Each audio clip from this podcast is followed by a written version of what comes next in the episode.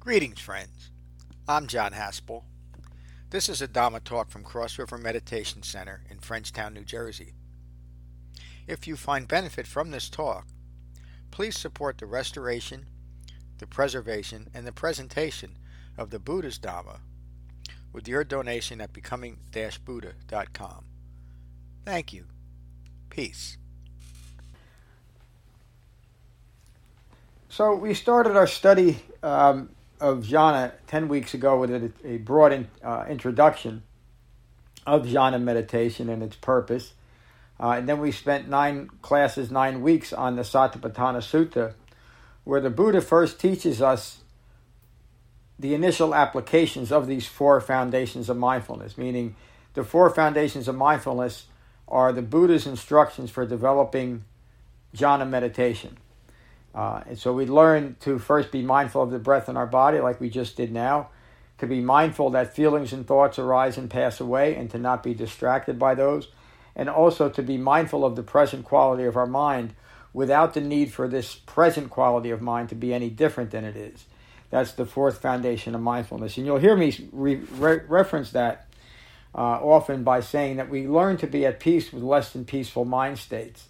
And for many, until we really understand that, that can sound like a, a paradox or a contradiction to what we're teaching here.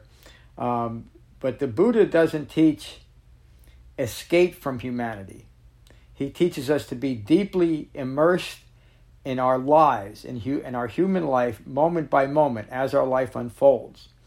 The reason why human beings cannot do that and, t- and, and literally waste their entire lives is because we're distracted to the past or to the future, but anything to keep us out of the present moment. And the reason why we do that is because of a preoccupation with dukkha or with stress and suffering. The first noble truth could have been nearly as accurately described as saying there is distraction, as the Buddha's words, there is dukkha, there is stress and suffering as a consequence of having a human life. And the qualification for that is rooted in ignorance of Four Noble Truths.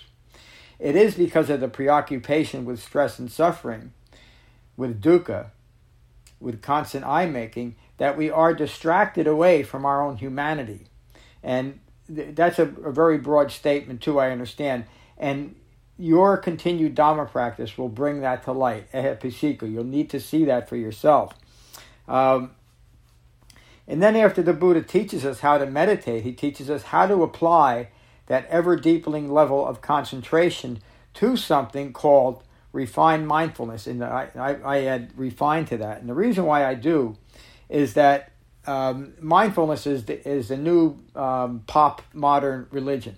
Uh, everybody wants to be mindful, but the practice of modern mindfulness is really a practice of ongoing mindlessness, meaning it's grasping after any object that arises in our mind and calling that mindfulness. That's not mindfulness according to what the Buddha teaches.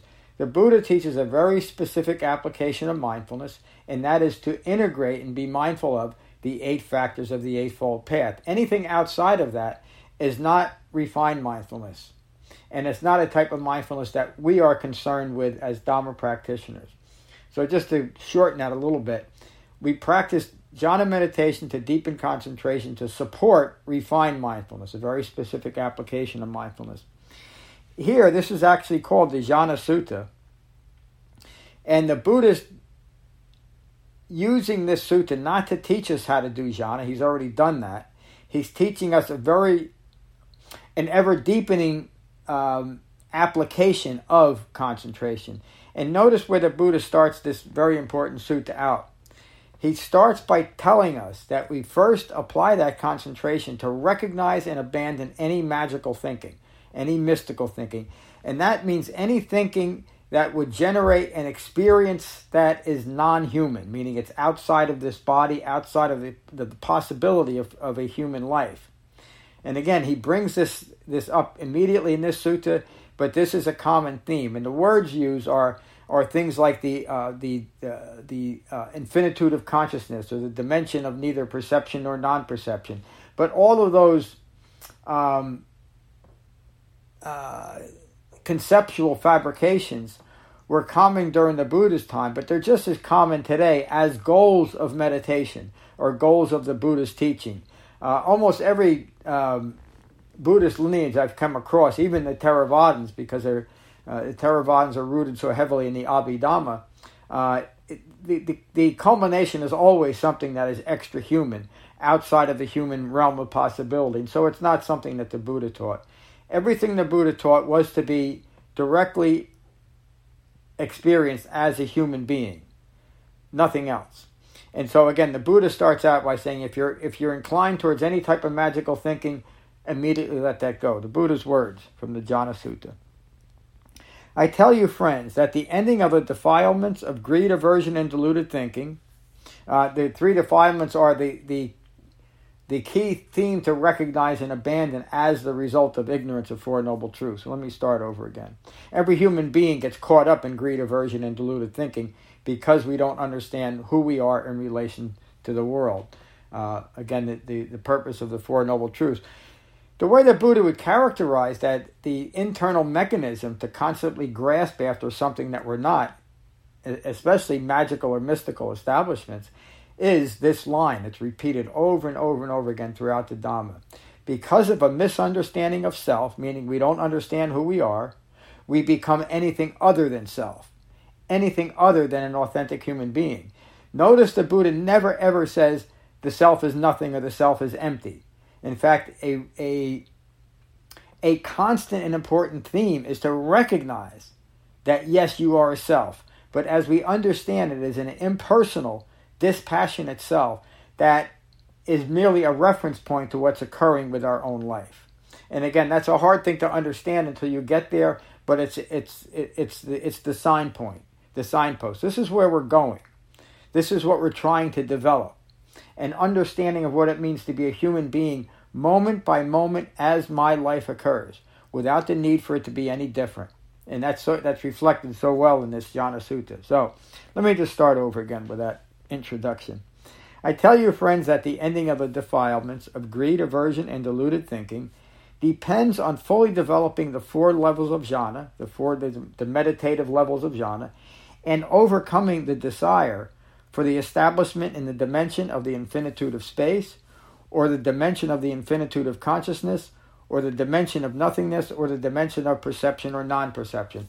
Again, those are, just to use the phrase, are highfalutin words that simply mean any mystical establishment, any non physical establishment you might have been taught is useful or you might be naturally grasping after, let it go. That's the beginning of Dhamma practice, by the way. It's not some, some final culmination, although uh, teachings from Sariputta, he describes it in that way. We're going to we're gonna get into the Sariputta Sutta in about three or four weeks. Um, just important to remember that anything that I hope to establish in jhana and the refined mindfulness that integrates the Eightfold Path is so I can have a human life and not be distracted away from that human life by any ideology. And for most of us in, in modern Buddhism, that includes and most especially is any ideology that grew out of a fabricated Buddhist Dharma that doesn't relate to what the Buddha taught. And again, I'm not putting any of that down. The Buddha taught something quite different than almost anything else that was pre- that is presented today. And during his lifetime. The Buddha continues Friends, the ending of the defilements depends on the first jhana. And now, as I read through these jhanas, recognize that these are um, they're merely ever deepening levels of meditative absorption that are not goals of meditation. In other words, we're not striving for these deep, deepening levels. They're a natural consequence of ever deepening concentration. And so the Buddha is teaching us not to instill grasping after, He's teaching us to simply recognize these as they occur. And that's why I'm teaching it to you. Um, for each and every one of you that has engaged in jhana meditation, you will have you will be able to recognize at least the first three, but I will tell you that you're you are experiencing all four. Usually the the last the fourth and maybe the third and the fourth in the beginning are so fleeting that you might not notice it, but it's important that you do, and that's again that's the main reason for teaching this sutta. Again, I got to go back. Friends, the ending of the defilements depends on the first jhana, which is secluded from sensuality and other unskillful mental qualities. Now one enters and remains in the first jhana. So notice what we do when we first start jhana meditation. We find a quiet, secluded space. We sit, however we're sitting, whether it's on a floor or in a chair.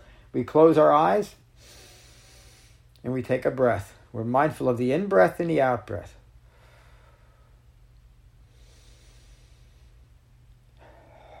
And by the second breath, we are quite secluded from sensuality by being mindful of the breath. For most of us, a thought or a feeling or a thought attached to a feeling will intervene and we have to do it again. That repetition is jhana meditation.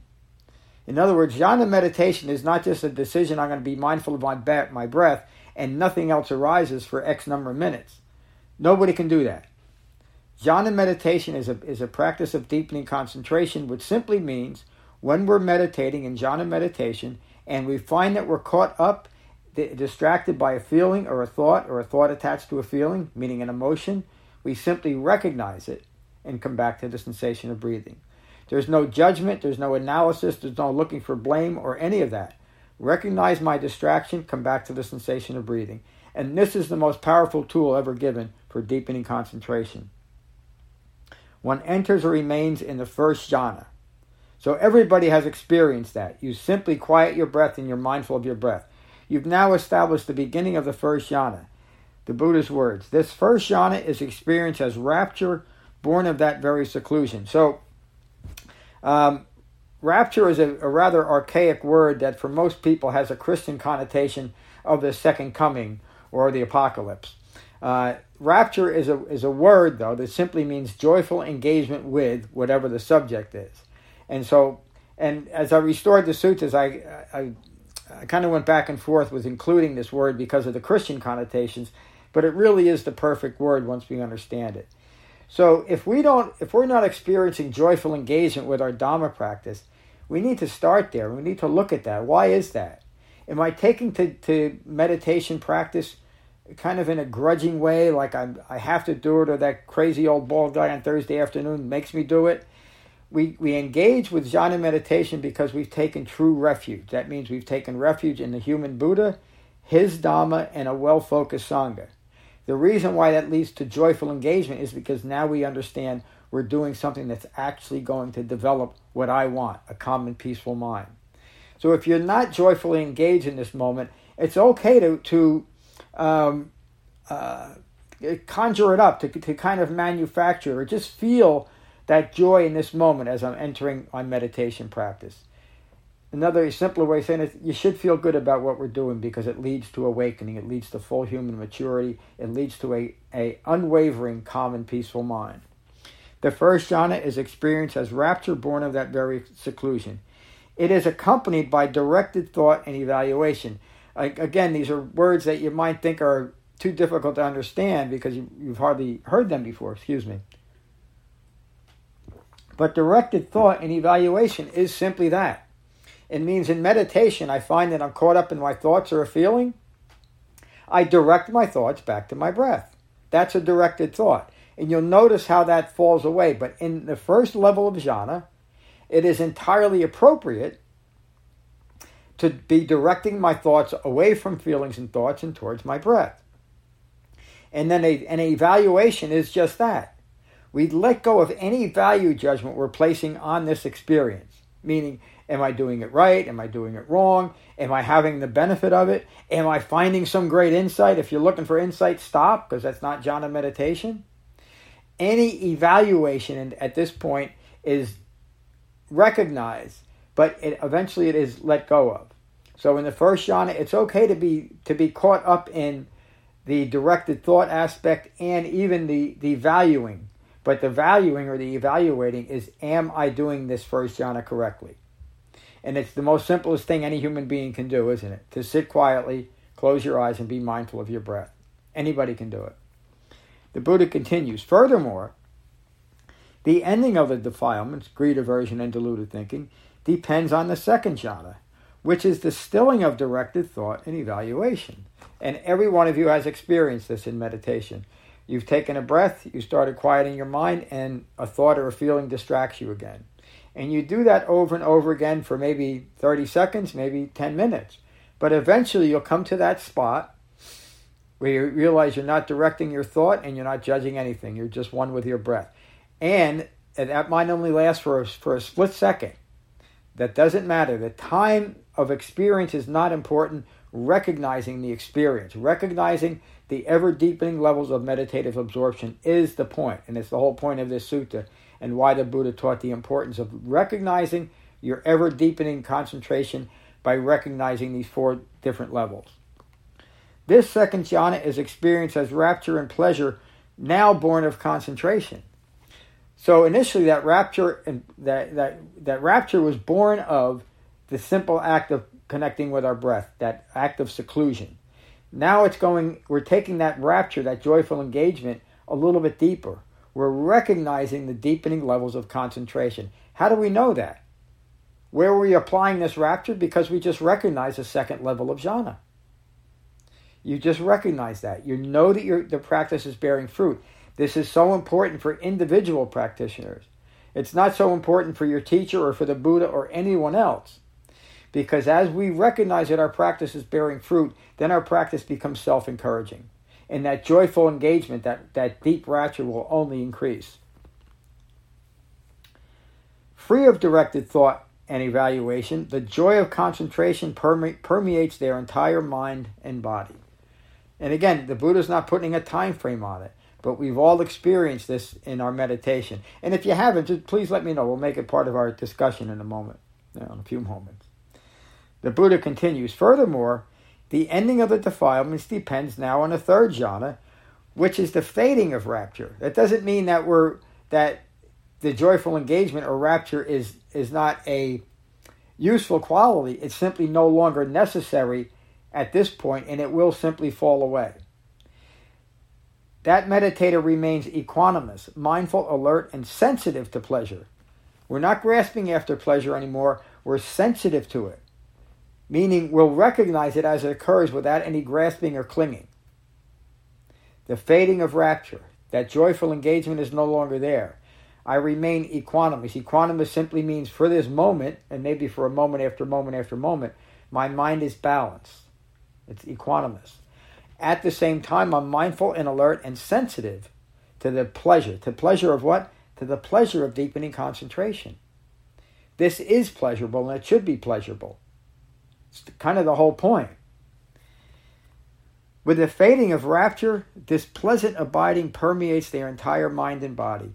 And I would bet every one of you has had that experience of the third jhana a pleasant abiding that's permeating your, your entire mind and body. And again, no time frame. If it was just for a moment or two, it's important to recognize yes, that's the third jhana. Another important aspect of these deepening levels of meditative absorption, excuse me, is that off our cushion will recognize these ever deepening levels of jhana in, um, uh, in, in spontaneous moments of mindfulness. We'll recognize that in this moment, for up until that, that moment, no reasonable explanation would give me, for I am peaceful and calm in my body. This pleasant abiding is now permeating every part of my mind and body. That's an experience of taking that third jhana off our cushion and into our moment by moment life. And it's just as important to recognize it off our cushion as it is on our cushion.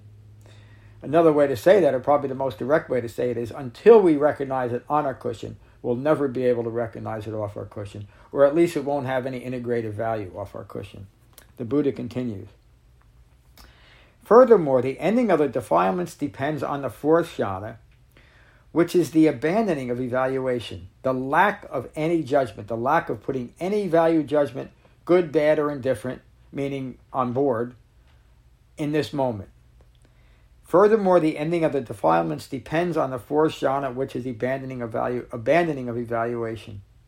And so in our meditation practice, it's important to not be evaluating whatever's occurring, just resting in our breath.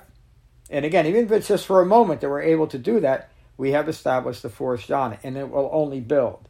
And again, then off our cushion, we can we can recognize when we're established in that fourth jhana. That's also what I say uh, in meditation to learn to be at peace with less than peaceful mind states. I won't get too deep into that right now. the Buddha continues, they enter and remain in the fourth jhana, which is pure equanimity and mindful. Again, a refined mindful, meaning it, it now has the ability to hold in mind the entirety of the Eightfold Path as my framework and guidance for this moment. and that, that might seem like a broad leap to some of you right now, but that's where we're going. The Buddha continues, being pure in that moment, in this fourth level of jhana, and remember, this isn't stagnant. Even the fourth, fourth level of jhana is a dynamic mental quality. That fourth level, which is equanimity, which is pure equanimity and mindful, being pure in that moment, neither pleasure nor pain is seen. And that's also another reference to the lack of evaluation, to the lack of value judgment. Because we will always, if we're caught in chasing pleasure and avoiding anything is, that's disappointing, we'll always be va- evaluating this moment or evaluating this moment, placing a value judgment. And it is that value judgment that we're placing on our lives as our lives unfold that distract us from the moment, isn't it? Because it's always based in eye making, always based in acquisition. And an acquisition is also avoiding something. I'm hoping to acquire a lack of whatever is distressing me. It's, it's just two sides of the same coin of, of grasping after something. Being pure, neither pleasure nor pain is seen. They sit, the wise meditator, they sit in mind and body sorry, they sit permeated in mind and body with pure, bright awareness. And again, just ask yourselves, have you experienced that in jhana meditation? And I think you would all say yes.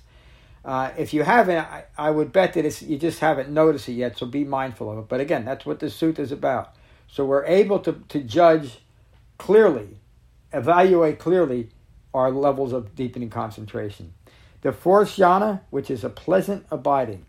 This follower of the Noble Eightfold Path understands that any phenomena connected to the five clinging aggregates of form, feeling, perceptions, fabrications, and consciousness is impermanent, stressful, a disease, painful, an affliction, and as such, anatta. It is not self.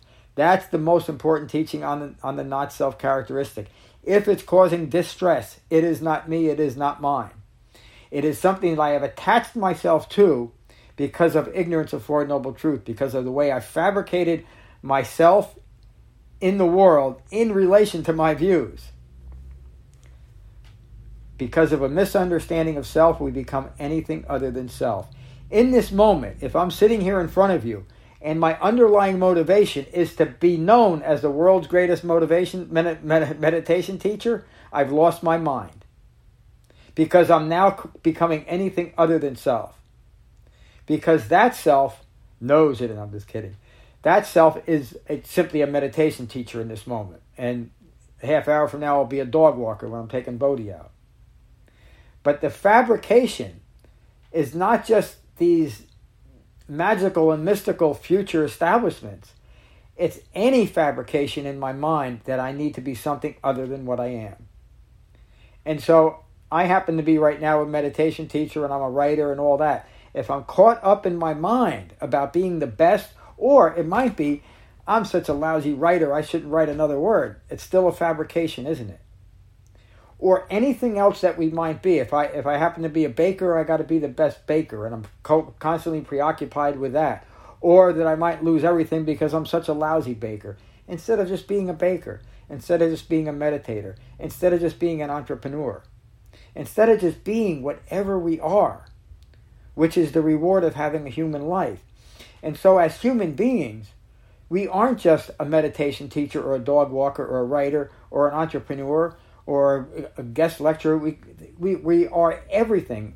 Um, I, there's a, a, a, business person that I'm coaching, uh, a rather high level in business, and I'm, I'm, it's kind of a hybrid between this practice and, and business counseling.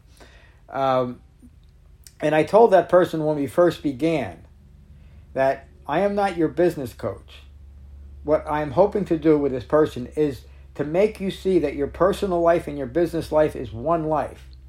And we need to see that too as Dharma practitioners. We don't have a life as a meditator and then as maybe even uh, this type of Dharma practice and that type of Dharma practice. And we're, we're whatever else we're doing with our lives, maybe we're involved in sports or shopping or it could be anything. But we are all of those things. We're not just a meditator, We're not just a Dharma practitioner, we are human beings. And we're engaging in this practice of jhana so that we can bring this mindfulness to our entire humanity. When we start getting into fabrications, there's absolutely no possibility to bring that into any part of our life. It may affect it, but we can never be mindful of it in this present moment. I'm going to go back and read that again. This follower of the Noble Eightfold Path understands that any phenomena connected to the five clinging aggregates is impermanent, stressful, a disease, painful, an affliction, and as such, it's not self. This follower of the Noble Eightfold Path disregards those phenomena and inclines their mind to the cessation of ignorance. Nothing remains to provoke the birth of suffering. That's another, the, the Buddha's teaching on birth and rebirth is right there, and we'll get into that in a later class. The Buddha never taught to manipulate your life now for a favorable rebirth. Never taught anything like that. Um, in, re, in, in regard to phenomena, we disregard our clinging to any phenomena. Well, what is it specifically? It is any phenomena. Anything that arises that, that gets our attention in a negative way or a grasping after way or an ambivalent way, just saying, oh, I don't even like this, we've attached ourselves to it. Recognize in that moment what you've done and simply take a breath. And in, in so doing, when you're recognizing clinging to phenomena arising and passing away, and you're mindful of your breath, you've interrupted that conditioned thinking that would maintain that. And I hope that that's clear. And if it's not, please uh, question me on it. But in that moment, a well concentrated mind is able to interrupt the ongoing process of ignorance, of one ignorant thought following another ignorant thought, creating an, another ignorant human experience, meaning an experience rooted in ignorance of Four Noble Truths. The Buddha continues This follower of the Noble Eightfold Path, from fully developing the four levels of jhana, knows an exquisite peace. That's also a reference to an awakened quality of mind. But jhana meditation is both um, the practical experience of developing awakening or the, the qualities of concentration necessary for awakening and a metaphor for that awakened experience. In other words, every time we experience that fourth level of jhana, we are having a direct experience of being an awakened human being. Really, what's left at that point is taking it off of our cushion and integrating it into our moment by moment life. Now, fabrications have ended grasping too. We're no longer grasping after any self establishment. Dispassion and unbinding are now established in that fourth level of jhana. Unbinding from what? Unbinding from all views that are rooted in ignorance of Four Noble Truths. This is an awakened quality of mind.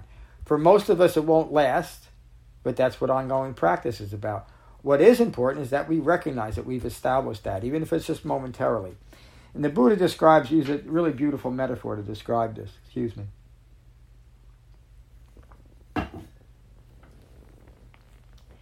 It is as if an archer or their apprentice were to practice on a particular target. With continued practice, they would be able to shoot quickly for long distances, piercing many target, targets. In the same manner, they reach the, the cessation of the defilements. If not then, through continued joyful right effort, and the cessation of the five lower fetters. I'm going to describe what those are. But what the Buddha is saying is basically a well focused, well informed Dhamma practice is what we should be developing and maintaining. That's the, the, the straight shooter, the arrow.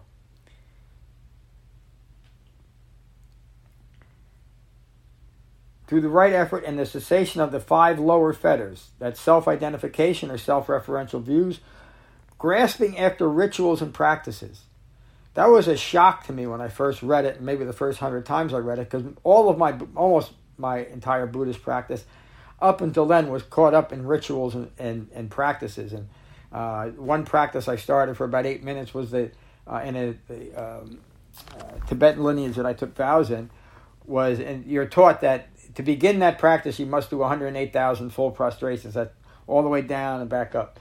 Uh, and once you do 108,000, then you're really initiation into that particular lineage could begin. And uh, I started that. It lasted about eight minutes, and I realized that wasn't the practice for me. And I'm and and it, I was very fortunate to be able to see this in what the Buddha actually taught because there was a a minor level of clinging guilt that I didn't do something that I avowed to do, but I, I also uh, disavowed those vows at some point. Um, the next fetter is doubt and uncertainty. So this this kind of flies in the face of one of the major um, modern Buddhist dharmas uh, that that actually encourages doubt. We should dive into our doubt and experience our doubt and generate doubt. Well, the Buddha says that's just a hindrance to practice, and if there's any doubt when you're developing his Dhamma, to recognize doubt and uncertainty and simply put it aside. It's also taught in the hindrances that we went through uh, during the Satipatthana Sutta. Uh, sensual craving and deluded thinking. We let go of all those and we recognize they are released. We are unbound. The Buddha continues I tell you, friends, that the ending of the defilements of greed, aversion, and deluded thinking depends on fully developing all the four levels of jhana and overcoming the desire for the establishment in, in these fabricated dimensions. I won't read every one of them. This follower of the Noble Eightfold Path, having abandoned self identification with form, having abandoned aversion, having abandoned self reference now here and now there. It's such an important line that we shouldn't overlook it. Because we scatter our mindfulness everywhere where we think we can establish ourselves. The Buddha is telling, telling us Bring your mind back into your body. Stop scat- scattering yourself now here and now there. They enter remain in the perception of the infinitude of space. Wait a minute, isn't the Buddha telling us to go there? No.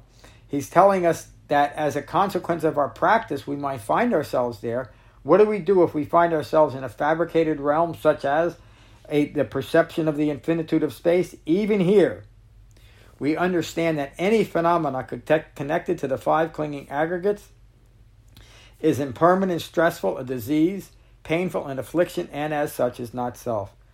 So again, a common during the Buddhist time, common during every every uh, modern Buddhist practice I've come across is this establishment in non-physical realms or some kind of understanding based on that. The Buddha says over and over again, that's a disease. It's an affliction. It's an aspect of I making. Don't do it. They disregard these phenomena, the Buddha's words, they disregard these phenomena and incline their minds instead, I put that word in there, to the cessation of ignorance. Nothing remains to provoke the birth of further suffering. I'm going to read it again. They disregard these phenomena, meaning grasping after rites, rituals, practices, doubt, and uncertainty. What I might be if I if I just pray to all the Buddhas long enough, or if I just gain enough merit, all of that is an affliction, it's a disease, because it's taking you out, taking us out of this present moment. And it is in this present moment that we can practice wise restraint and so awaken. There is no awakening, no understanding that can develop from the past, how could it, or in the future, how could it? Any understanding we gain of, of our own humanity must be and can only be right here and right now. This follower of the Noble Eightfold Path from fully developing the four levels of jhana knows an exquisite peace. Fabrications ending, grasping too. This passion and unbinding are now established friends. The cessation of the defilements depends on recognizing and abandoning the five clinging aggregates. The five fetters, overcoming the desire for establishment in the dimension of infinitude of space or any other fabricated dimension, as the Buddha says there, Thus, this is a profound understanding, unsurpassed and overcoming the five clinging aggregates. I'm going to read that again, but again, the, the Buddha's uh, teaching and description of the five clinging aggregates is to provide the, the understanding that they are the vehicle, what we've created to experience stress and suffering rooted in ignorance of Four Noble Truths. It's not something that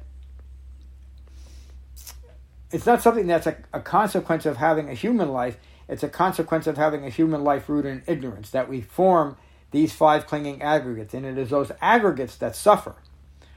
And so when we can recognize and abandon the aggregates through jhana practice and the Eightfold Path, suffering has ended as well.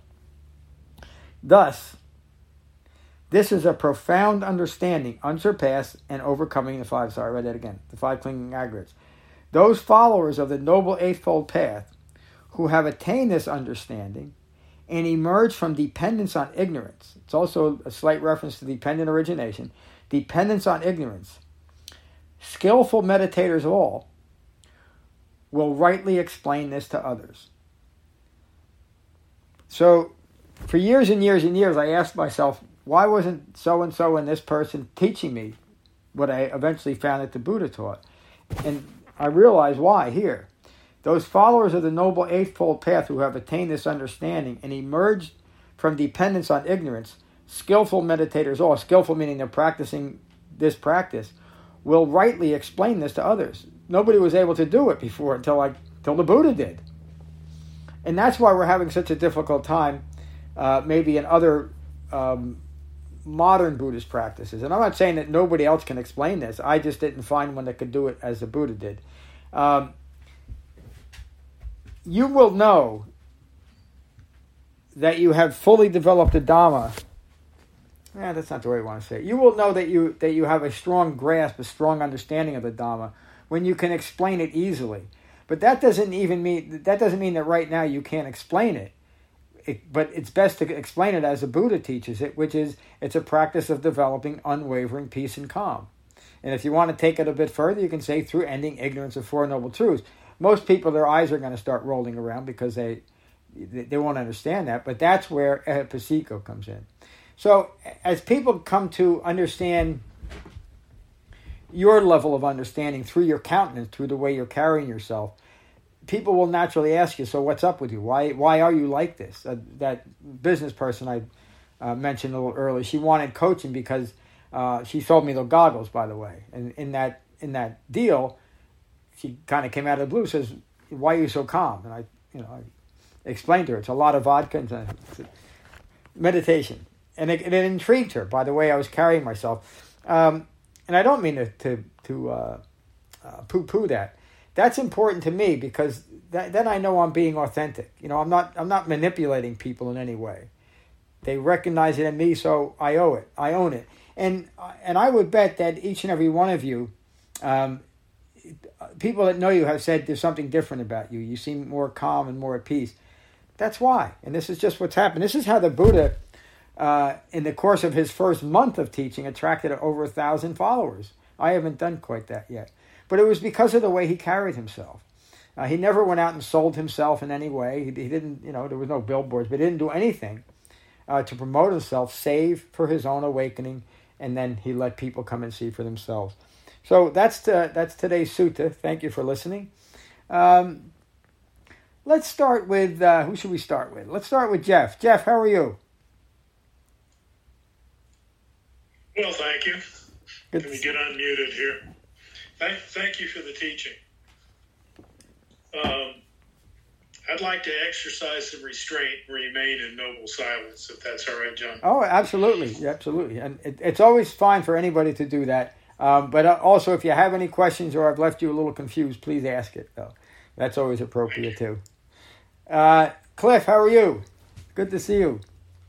Let me put my goggles on. I haven't gotten a good look at you yet. Good to see everybody.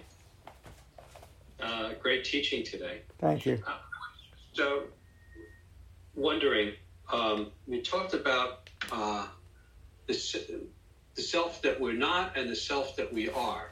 Mm-hmm. And I was just wondering, what is it, this, the self that we are? Yeah, the self that we are is it's simply a human being who's a just a reference point to what's occurring. There's no there's no self evaluation in that human being. It, it's very difficult to really understand that. Uh, yeah, there you go. I thought I lost you for a second. Uh, but when you when you understand the entirety of what the Buddha, you don't have to understand the entirety. But of course, the Buddha is teaching us to be a human being.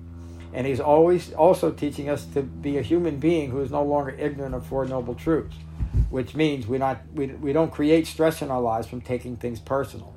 So that self is just an impersonal reference point to life as life occurs. Is that is that a, a somewhat satisfying answer answer or not? Yeah, actually, it is. You're saying it's just simply a reference point for location of, of uh, localized consciousness. In, in, a human body, you know, that's an important component. It's that human body that locks us into a, a time frame that we can actually experience. If we again think it, it, it, it, it gets into speculation. I probably shouldn't even say it, but a human being without a, a human body is not a human being might be something else. You know, there might be some quality to of a mind disjointed from his body that we don't understand. But that's not what the Buddha taught. He taught us to no. be be a mind united in its body, and so be a mind that is taking is is a a dispassionate engagement with life as life occurs. And that doesn't mean I, I I'm not saying this to anything that you've said, Cliff. It's a it's kind of a, something that comes up. Does that sound like annihilation? No, Be, because we are mindfully and and I would even use the word emotionally present for what's occurring without the need for it to be any different. And again, there's no I making in that. Uh, it, and that that's a little bit difficult to. It, it, can't be explained until it's experienced, but it can be conceptually. It, it, it what occurs right now it mean it has all the meaning in the world to me, and I really don't give a rat's behind about it. If you can understand that, it's important. It's significant because I'm here for it. And so then each and every moment is significant because I'm here for it. It could be finishing the, the bottom of a, of a jar of peanut butter. It's significant because I'm present for it. And anything else. Uh, and, and for extreme moments as well. But the extreme moments don't cause me to lose my mind any more than getting to the bottom of a of an empty jar of peanut butter. Uh, I, I've never met a human being without a body, so I don't know about yeah. that. Yeah. Well, uh, no, I know, but a lot of people practice as if the point of, the, of any, even not just talking about Buddhists, the practice of meditation is to escape your body, and of course, it's not. You know, we're here to unite our mind and our body. So. Great question, yeah. Cliff. Thank you. One, one other question, please. You talk about uh, the Buddha question about experiencing um, anything outside the realm of a human being how can we possibly experience anything outside the realm of the human being? We can't. if it's we can't. consciousness, uh, infinite space, it, it, certainly, if it's experienced, if it's experienced, is within the realm of a human being because I don't stop becoming a human being if I experience consciousness of infinite space. Well, so, I, again, I, that, I, I would. We, anything outside. Yeah, I don't. I don't. I won't get into the argument about that, but uh, I it, it, I'm having trouble forming words because it doesn't make it because there's no such thing to me. There's no such thing as the consciousness of infinite space. I can't apply my I can't apply my consciousness to infinity. I just don't have that capability. I don't believe any other human being does. So it's just a concept, and it's a it, it's a popular concept during the Buddha's time and today. So what what good is is have even if even if I could have. Huh, I, my, I, I was going to say, what good is it to have an awareness of something that you can't possibly experience? But it really, the best way to say it is, I don't care about having anything that's not a human experience. I won't grasp after it or, or be distracted towards it. Now, again, I'm not going to argue with you. If you if you have had an experience of a consciousness of infinite space, then that's your yeah. human experience. Yeah. Okay. Well, I've had that experience, and it's valuable in that by have, uh, having that experience, then I can be conscious of, of what space is. Space is, is a created phenomena. It's, Again, is, I, don't, I don't mean to cut you off. You're, you're getting into, into, into an area that to me is pure speculation, and I don't think it's part of the Dhamma. I've it's not speculation, John. It's not speculation. It, it, you can't just dismiss it that way. If I think of the space in this room, I'm conceptualizing the boundaries to that space. If I think of the space in the solar system, I'm conceptualizing the boundaries to that. If I'm thinking of infinite space, I'm not conceptualizing boundaries. Okay. So the... space is conceptualized and constructed, not infinite space. It's a lack of boundary. But I don't want to argue with you, but it's just a simple experience. Maybe we're just speaking in different well, I, I, I, yeah, I think so, but uh, also we're talking about Dharma practice. So for me to even contemplate this space in my room has nothing to do with my Dharma practice. And no, so let me, let me let me finish, Cliff. So I don't and I mean I used to I used to sit. I mean I spent half of my life sitting and having these dreams about all kinds of things. Uh, and I used to enhance them with drugs. It made them even more expansive. As I started developing the Dhamma, I simply didn't care to go there. I, I don't this whether whether I'm sitting in a room that's I built this room. I should know what it is. It's 12 by 14, and that's my space. Or th- I don't even I don't need to think. And outside of this is infinite space because it's not part of my dharma practice. I'm here right right here and right now. I don't need to keep defining objects. In fact, because I don't need to define objects anymore, I'm able to simply be present. I don't lose my mind to these other things.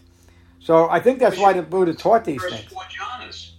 You're not practicing the higher jhanas. And that is, you have to, and I'm saying that this that is the, the that, that, that, that is the highest jhana. The fourth level of meditation is the highest jhana. There's ten jhanas, John. Okay, we're, again, you're getting into a practice that the Buddha never taught. Well, so this, all right, okay. I, again, I don't want to argue with it, Cliff, but that that that. There's no point to argue with it. I mean, okay, if you say so. Yeah, and and again, if you what you're saying is contradicting the Buddha's words in this sutta. And, and again, I, I, I, I struggled with this for quite a few years until I realized, yeah, I'm, I'm, I'm insisting that I, my mind keep going to a place where the Buddha says, don't go there. You see it differently, and that's fine. But I don't, I, I'm, my mind is free because it's well restrained. I don't need to go into these things and, and try to apply myself in ways that, that simply don't matter whether I can understand. Yeah, I, I, it, it, it's it's a concept that doesn't relate to the Dhamma. That's why I'm having a trouble describing it or, or even talking about it. So. I and again, I know I've left you disappointed, but I, I can't answer it any no, differently than that. disappointed. It's just that uh, I'm reading different things in sutras than you are. That's that's all. Well, I mean, yeah, I I, I, I, I agree. I agree with that. The, the, I I agree with all of that because I believed in all that stuff until I focused on just what the Buddha taught in a consistent way. So, and I know the, the, the Buddha taught more than I mean. You can find read the Abhidhamma. The Buddha didn't teach ten jhanas or four jhanas. He taught an infinite number of levels of meditative absorption that are just ridiculous. Uh, they're ridiculous to me when compared to what the Buddha actually taught. So what what I found is a dhamma that I can actually apply to my human life and not be distracted out of my body by thoughts that don't relate to what's occurring right here and right now. If I was an astrophysicist,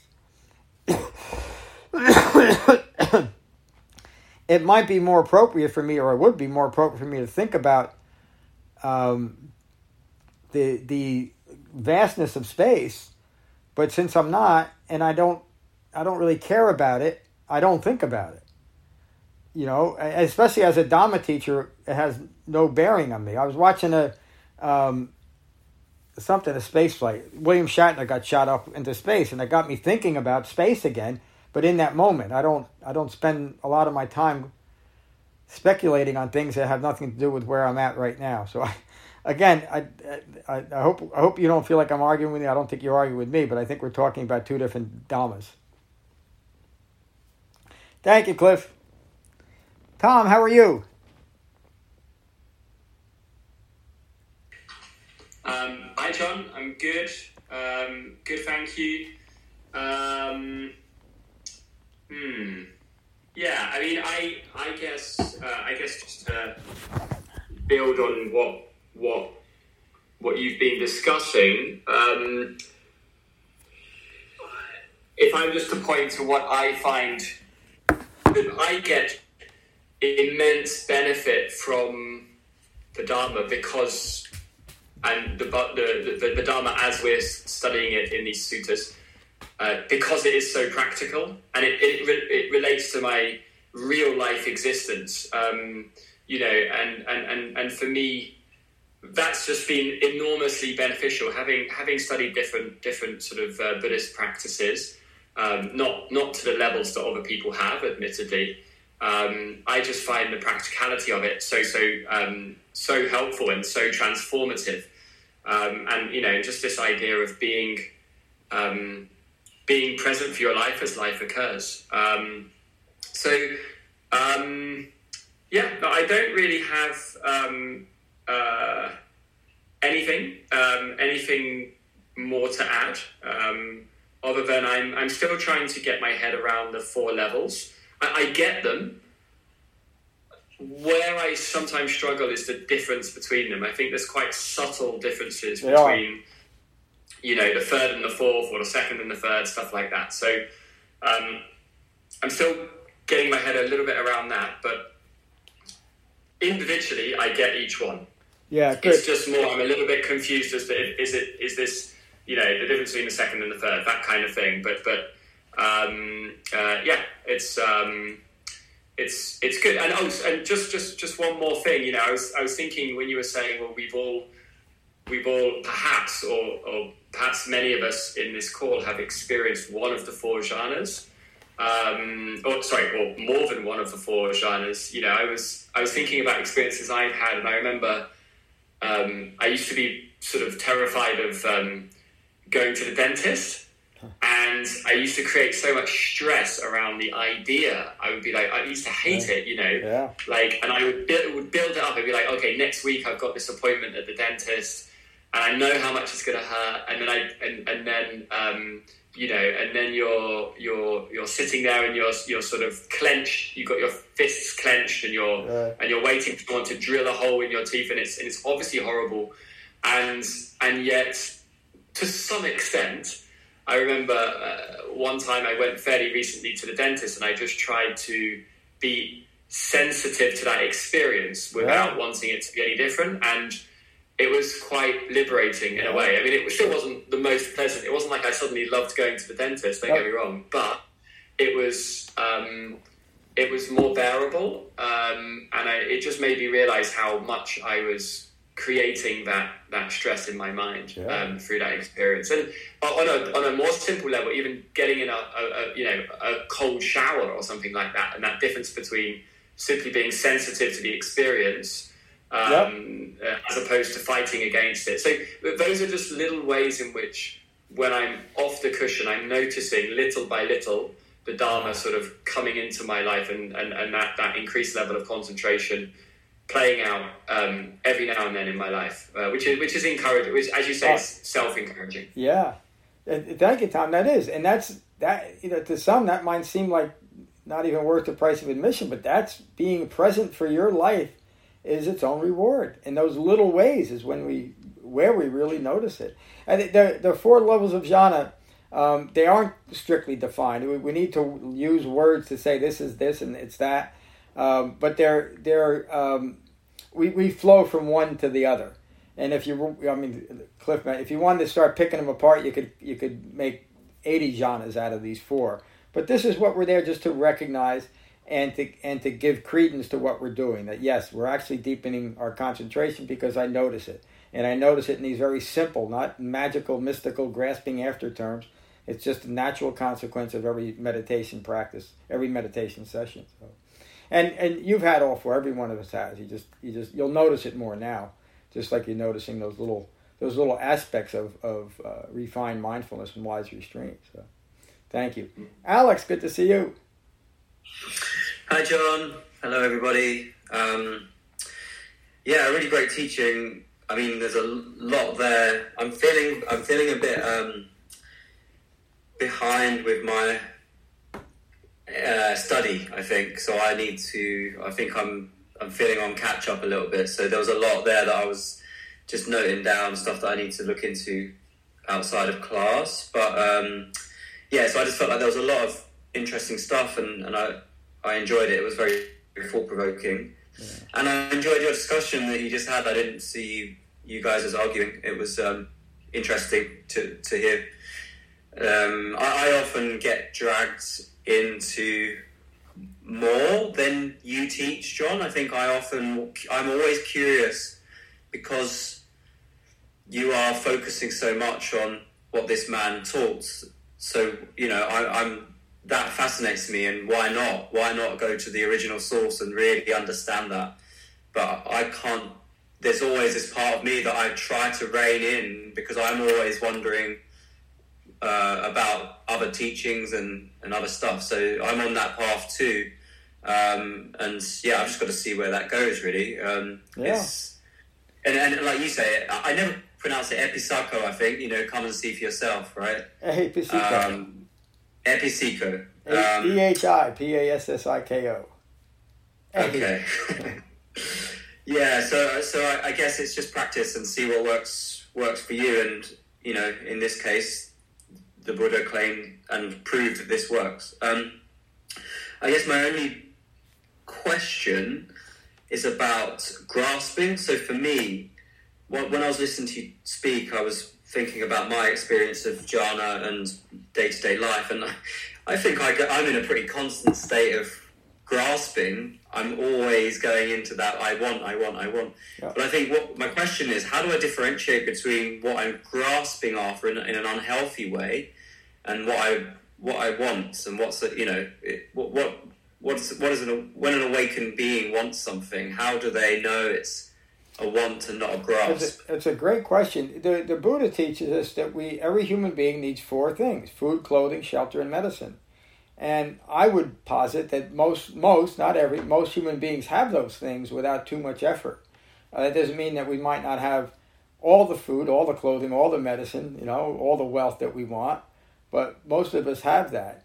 And uh, as a consequence of Dharma practice, we should be moving towards, and I'm, using that not in a, in, a, in a biblical sense, should be, as a consequence of our Dhamma practice, we should be moving towards um, a more simpler view of our life. And again, that doesn't necessarily mean that we'll have a smaller house or a smaller bank account. It simply means we won't need these things. Uh, we won't have as many wants as you just described. But as a human being, there are wants. We do want food. You know, again, the Buddha, remember the Buddha's teachings. I'm not sure if I gave this yet to, to the class. The Buddha's, yeah, I did. I, have taught that, uh, both of those sutras. Um, he, he, he left a life of luxury and entered a life of severe asceticism and found both of those extremes as uh, not, not giving not bringing him to his goal as as distractions. So what he learned and what I learned through reading that was that my own grasping after more wasn't serving me well but there were times when I wanted to deprive myself and that wasn't good either so I can say that, you know, I need a certain amount of food, but let me be a little bit ascetic practice and instead of 1500 calories, I'll just eat 500. And that'll somehow prove my spirituality or something. No. We need food. We need a little bit of clothing. Remember the, the, the, the common culture of the Buddhist time that were most of them were, were based on people walking around with no clothes on. That was a popular mm. cult. So these were practical things. So we need food, clothing, shelter, and sometimes we need a little medicine. Those are fine. But if we need to hmm. if we need to fill our our whole house up with these things, so we always have them or we have more than others, now we've lost our mind. So again, coming back to this middle way of living in the world.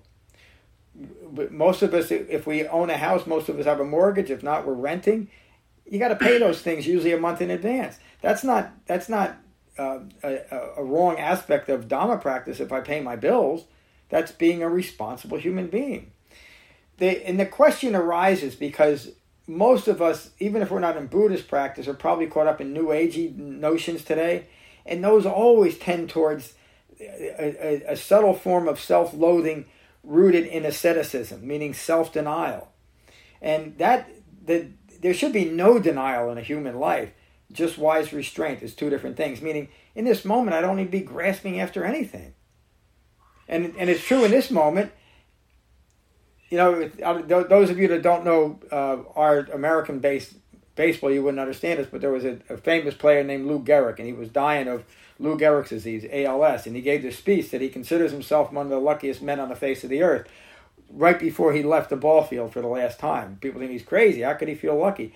Right now, almost blind, I can't walk, but I'm smiling. I have everything I've ever needed, and my life has never been better because I don't need it to be any better. That's the only reason. Man, I could I could easily sit there. I'd love to have my sight back and be able to, to play golf again and all those things. It'd be great. But I don't lose any sleep. I don't lose a thought over it. And that's remarkable to me. That's why I can teach with such enthusiasm. Because I know it works. Do you have moments when you want to play golf? Yes. And and how do you differentiate? How do you know when that's a healthy want that you oh, can't have? Because if I can't take a breath after it and let it go, I know it's not healthy. But I, am able to do that, and it comes up. I, I was watching a, a, golf tournament at a place I'd love to play, and I thought, yeah, it'd be nice.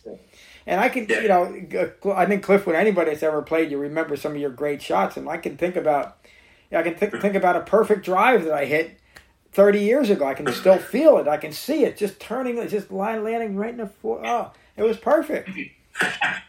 I know, I know, I'll never do it again, and I'm not melancholy at all about it. I, and actually, what I would say is, if there's anything, it's grasping after the past. But I'm just, I'm using myself too much as an example. I'm, I am so happy or so fortunate to have the life that I've had, and I've had every tragedy that every other human being has had. It's just a part of having a human life. I'm fortunate because I don't have to reject any of it. I, I you know, just to get into it a little deeper. On six occasions, I came within a, a, a few minutes of, of drinking or drugging myself to death six times that I know of. And I can hmm. still make that statement. It's an accurate, honest statement. Today I consider myself, there's always a revert, today I consider myself one of the luckiest men in the face of the earth. Hmm. It's true. But I hope all you do, except Louise. I don't want you to feel like a lucky man. Uh, but, but again, I, I, just think of now that I'm, I'm, I'm pontificating it, but think about that. Why shouldn't we feel very fortunate to have this life? If we don't, it's because we're judging it too harshly. That's self loathing. That's why I use those harsh words. Why would I mm. not be appreciative of the life that I've lived? I've put a hell of a lot of effort in this life.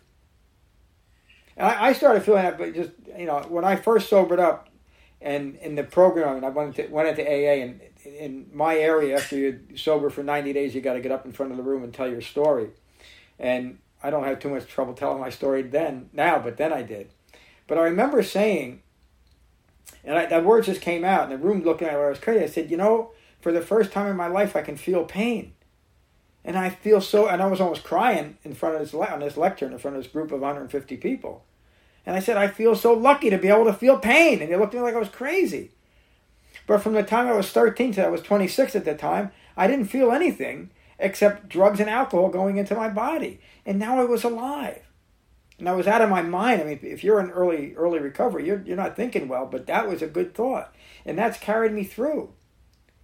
In this moment, I'm I am just I'm so fortunate to have to be able to have a discussion with Cliff like that, and we're both staying present.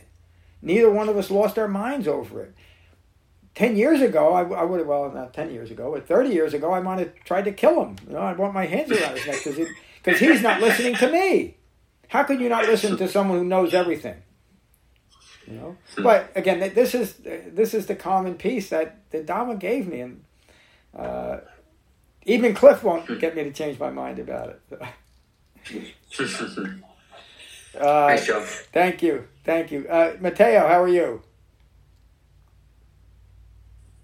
All good. Hi, everybody. Um, so, few few things uh, about the the jhana jhana levels. It's I think like I experience pretty much all of them. Maybe in short, maybe long, but it's. But then, like uh, sometimes I ask myself, it's what's the point? So I mean, like I really have to feel it, all of them, uh, because sometimes I think I can, you know, you can easily can grasp on that. So the, like a game, it sounds yeah. like okay, level one, level two, yep. level. So, but it, it, it sounds like a bit tricky, and uh, and I agree with Tom. Like they are so subtle and different sometimes it's a bit uh, difficult to to get it. So most of the time, uh, that's work with myself. I just letting go. So if I experience, it's fine. If I'm not, maybe the next day will be better or worse. Yes, it, it's exactly like that, Mateo. We don't grant. We just recognize them, and and I and I would bet you're going to recognize them more readily now. Uh, but again, if we if we're trying, if we see them as a goal, we're going to lose it. But if you find that you're setting the jhanas up to each level as a goal, just recognize it, take a breath, and that, that's fine. And eventually, and I would say rather quickly for all of us, it will the, the levels of jhana will, will cease being a goal and simply be an experience, which is how they're taught. But they're taught for that, so we recognize them. Let go. Yeah. Of, let go of the evaluation when you can. But if you still find yourself evaluating your meditation, that's fine. Just recognize it. And again, that's how the Buddha taught this too, isn't it? It's just in a dispassionate way. We flow from one level to the next to the next, but recognize it. And that fourth level, um, and you'll you'll hear it in other suttas, especially the Sariputta Sutta. There are ever deepening levels of jhana, but they're always past that, get past the fabrications, because those aren't any level. They seem like it, but they're not. You know, they're just they're just a distraction from uh, from where we are right here. Thank you, Matteo. Louise, last but not least, sorry to put you on the on the spot last, but how are you? Hi guys. So um, thank you very much. Um, my question was about grasping as well, and um, and there's been a lot of discussion about it since that question kind of formed in my mind, and so I've got kind of a new understanding of it now. I think I just kind of want to check in that um, I'm on the right lines, but I was sitting with the fact that we're told not to grasp neither positive feelings and emotions, neither negative feelings and emotions. And I was sitting with this idea of grasping, and I then looked at myself and how many notes I've taken during the session and seen this as an expression of grasping. Like I'm wow. taking notes, I'm grasping to information, to knowledge, and to insight. And then I wondered, where is there a place for teaching in this? Because teaching is all about grasping. Like yeah, you're grasping con, con, constructs, you're grasping um, knowledge and understanding. So where why is it we're told not to grasp and then the Buddha is a teacher himself and we're here learning and teaching. Yeah, it's such a learning a, and understanding. And you're a teacher, and it, you know we have to grasp in this moment. It, it, and teaching it, and, and also just to, just to add to that, like because I'm kind of like it's it's spinning. The other thing being is that you know we um you say like not to get to a particular place, not to want more than what's in this current moment. Well, all of us are here wanting more. That's why we've been led to this teaching. Like, yeah. otherwise, we wouldn't so, be concerned so about let, turning up. Yes, let me let me answer you because it, it's such a such a, uh, a profound but intimate question, and it really points to the Dhamma, and it's something that we get caught up in easily. There's there's a, a there's such a thing as skillful desire and and that is the desire, or another word for it would be right effort, as it, as the Buddha teaches it. But it's it's it's recognizing that there's some value in what we're doing. Of course, it's, it's the most valuable thing we can do, I think. But it's also utterly ordinary. In other words, a, the, the, the culmination of all of that we're doing is the establishment of an unwavering calm in our minds and a mind united in our body. That is entirely ordinary. And so I'm not grasping after some type of intellectual attainment. I'm not grasping after some kind of spiritual establishment. I'm, I'm just practicing for calm. In fact, those are the Buddha's words we practice only for calm. So if you want to get caught up in words, you have to acknowledge the fact that we're human beings and we use words to describe things. So for me to say we, we practice only for calm, you can say, okay, there, there's desire, there's wanting in that you know, yes, there is, but it's much better than grasping after something that we can't attain. And so that's where the framework of the Eightfold Path clearly defines the guidelines. And if you want to, if you want to just put the label on it that even in Dhamma practice I grasp, yes, we're grasping after, uh, grasping within the framework of the Eightfold Path. I'm grasping for, I'm hoping to develop right view, right intention, right speech, action, livelihood, right effort, right medit- right mindfulness, and right meditation. So, however you want to classify that as grasping after a desire, that's fine. Keep it focused within a dhamma, and let go of anything else that you might you might label as grasping outside of that, or outside of yourself, or outside of a possible human experience. Anything that you do to establish yourself from a fabricated point of view is always grasping. If it's framed by, and again, I keep coming back to this, I don't, I don't mean that, that I shouldn't, I do it because it's important. We practice wise restraint at the point of contact, meaning as our life is unfolding. And in that moment, then we are practicing the Dhamma when it's framed by the Eightfold Path. And so, in that moment, if it feels like you're grasping after something, but it's framed by the Eightfold Path, it won't lead to distraction, it won't lead to stress and suffering. So, it's an important question, but we also have to be careful. Um, we, we, we kind of went through this in the last three or four months in the locals in our local sangha here, um, where people started getting caught up in the words rather than the practice that's underlying the words, and we all need to be careful of that. Your teacher, the Buddha, you know, translations over 2600 years, they're still all based on words. We, we, we have to use it. This isn't uh, this isn't a Zen practice or a Yogacara practice, a mind only practice. The communication is important, but again, it's the framework that it's the framework that legitimizes the, the, the words that we're using. So does that help, Louise? It kind of does. So I understand this in the um, the grasping after the ordinary, and the ordinary being any teachings or learnings that take us to a place of peace or humanness, and not trying to attain something that is impossible for us to attain. And then my mind goes to well, what about university degrees and what about um, professional yes. qualifications? Oh, I, I, I, don't mean to interrupt you, but it's an important point. Um, and I'm not cutting. I don't want. To, it's not that I don't want to hear the rest of you. That's what we're talking about. Going after a university degree is fine. It has nothing to do with the Dhamma. But it should be an aspect when you go to university. You should be go there with a well concentrated mind that's trained by the Eightfold Path, and then it will be as fulfilling an experience as it could be. But whether you go to university or not has nothing to do with the Dhamma. Your attitude about it does. Right. So kind of that leads me back to I guess the conclusion I came to in my own mind about grasping, and it was that you know we will always grasp, like as the human experience to grasp, but we shouldn't be, I guess, grasping after something where we're where we're um, losing our mind. Like I've put grasping and losing mind together. Like yeah yeah, right? and again, it, you're getting it getting, and I, I actually what I should do is stop right now and tell you you need to experience this, but I'm not. Uh, you're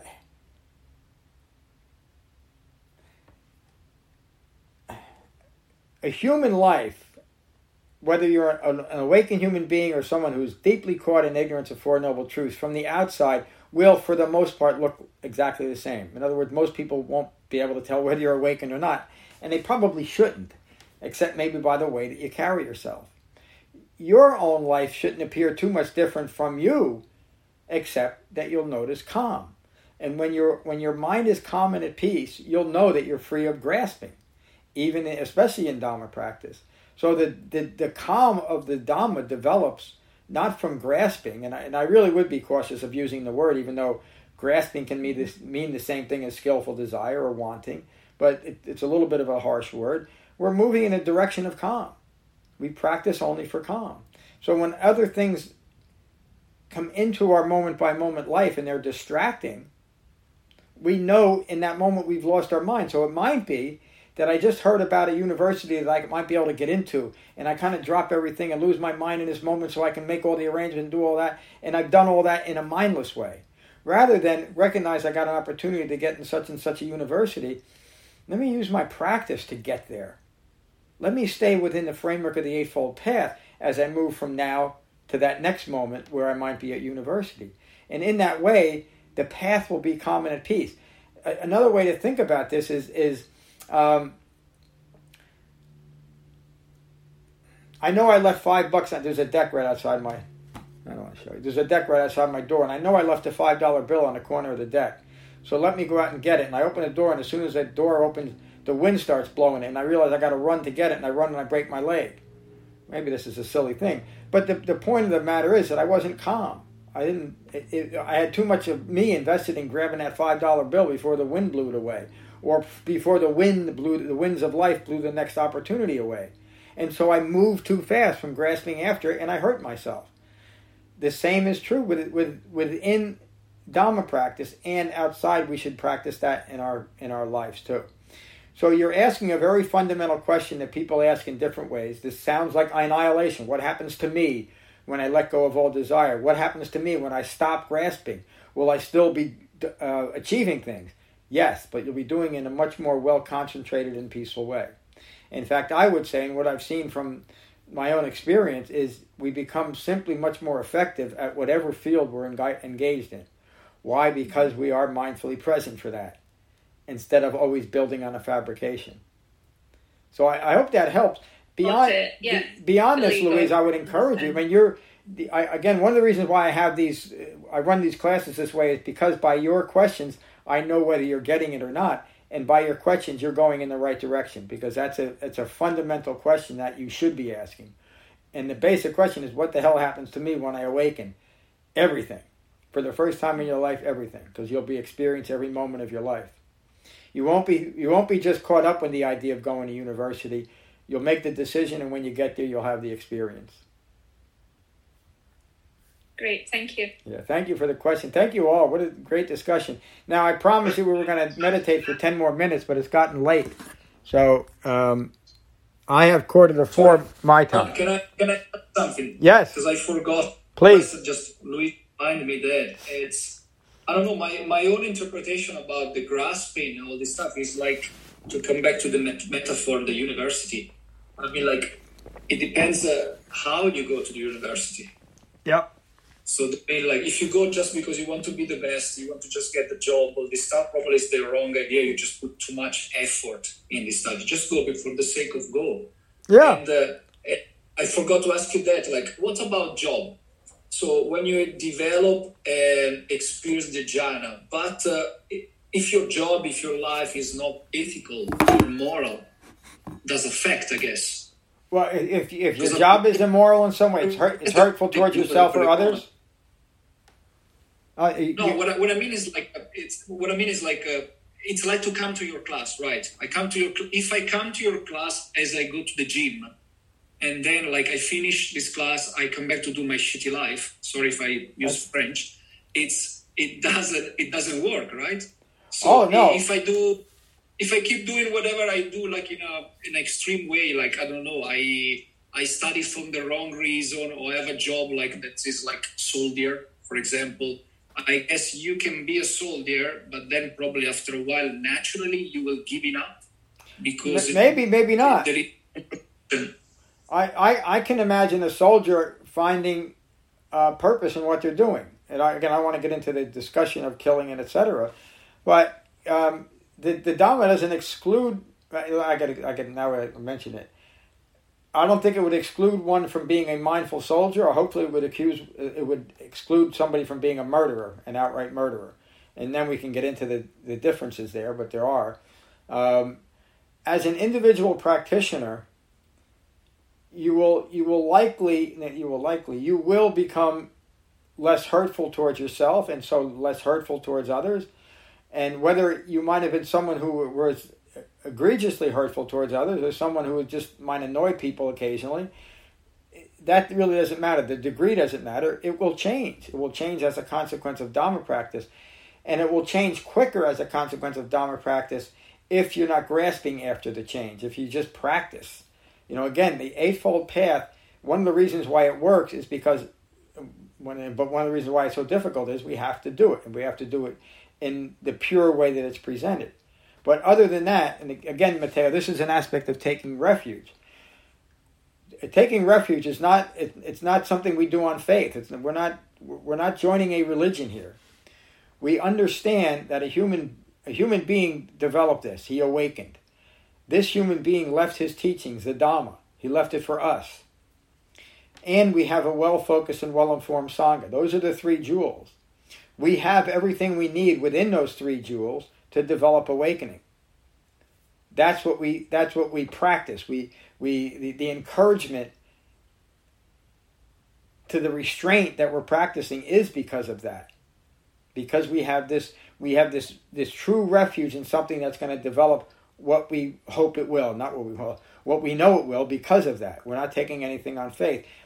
Although, that being said, most people have to have some experience of this actually working before they're, they'll let go of faith, and, and then, then this is a practice of pure conviction, which is two different things. It's okay to start, start out on faith.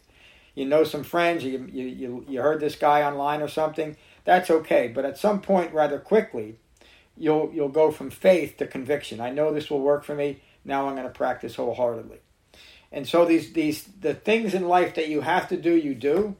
The things in life that are um, merely icing on the cake, you'll recognize as such and let it go. But you'll do it. It's not a, it's not a, a moral imperative. There's no there's no morality that way in the Dhamma. It's all very practical. And of course, the underlying morality is that within we truly remain harmless to ourselves and others, which is what everybody wants, isn't it? I mean, truly, we just don't know how to do it. So, uh, any other questions? Before you, uh, before you jump in with the meditation, John, can I just share something that the Dharma sure. defines as grasping? Sure. It, would, I think would answer Louise's question. Uh, in grasping, the specific meaning would be, in this case, talking about the university or whatever, is it becomes grasping when you think, this is me, this is mine, this is who I am.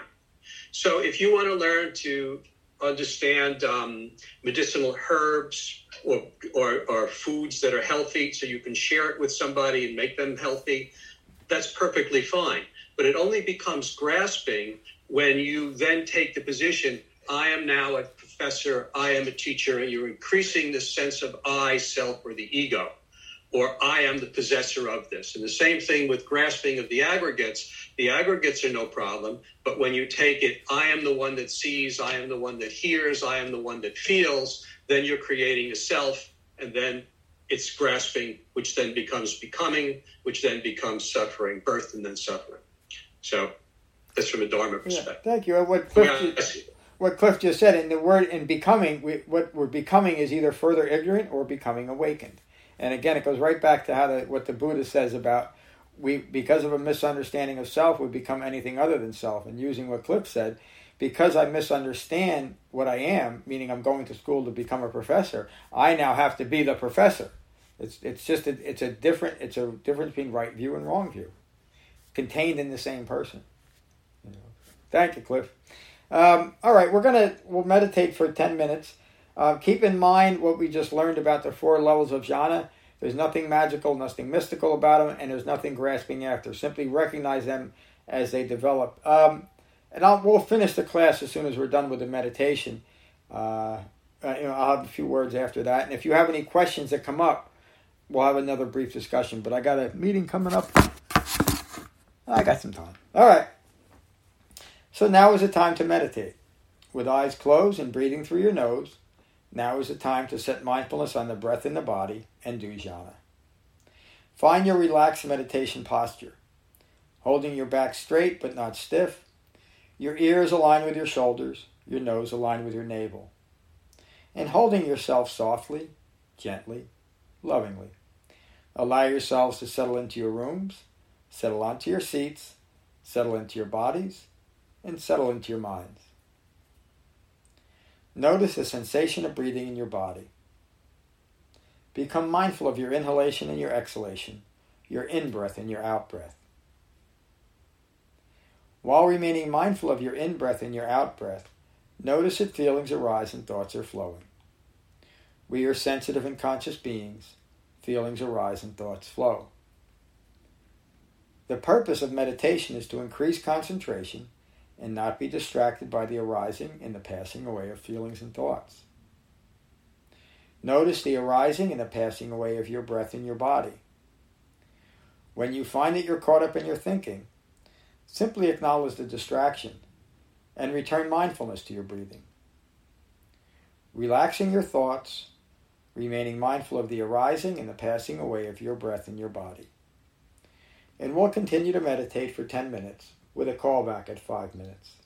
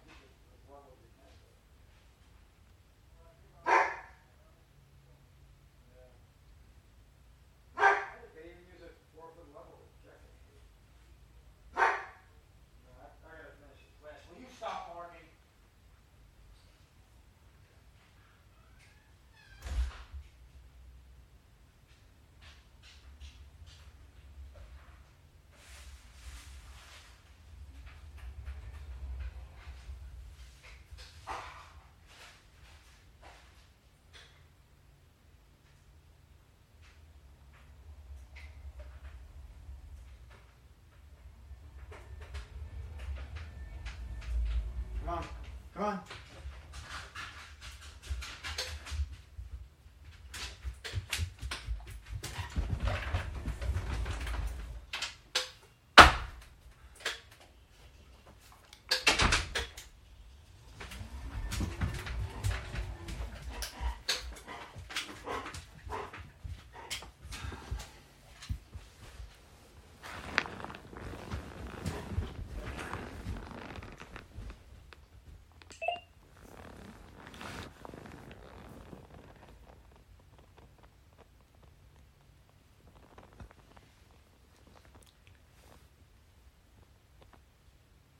Notice the arising and the passing away of feelings and thoughts while remaining mindful of the arising and the passing away of your breath in your body. And we'll continue to meditate for five more minutes.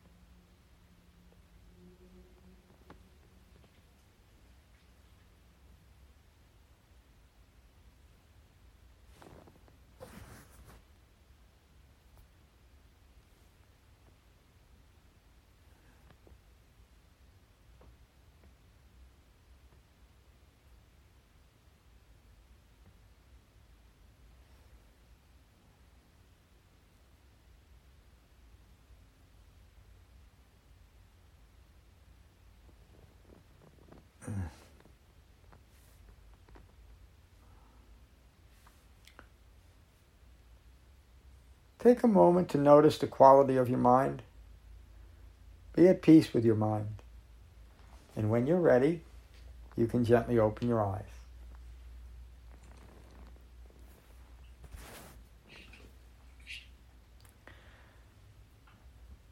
How was that? Did anybody notice the different levels of jhana?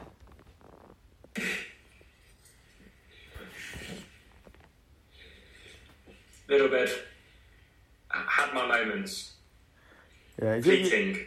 As fleeting you, moment. Just be mindful of it. Don't be grasping after them, and you'll you'll notice them more and more. And we'll the uh, the levels of jhana are a recurring theme, so We'll be coming back to them. So, uh, and that, that's another thing. There's a lot in, in some of these suttas, including this one.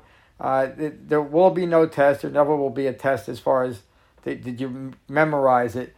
But continued practice will integrate all these different uh, themes and concepts of the Dhamma. Uh, it, it's again, it comes back to ehipassiko. You know, you have to put the practice in. But thank you for joining today, and uh, you know, we'll see you at least next Thursday, and we have a class Saturday morning and Tuesday evening my time too. So, peace, Great. everyone. And it, um, John, perhaps we'll with Matteo. Um... Greetings, friends. I'm John Haspel. This is a Dhamma talk from Cross River Meditation Center in Frenchtown, New Jersey. If you find benefit from this talk, please support the restoration, the preservation, and the presentation of the Buddha's Dhamma with your donation at becoming-buddha.com. Thank you. Peace.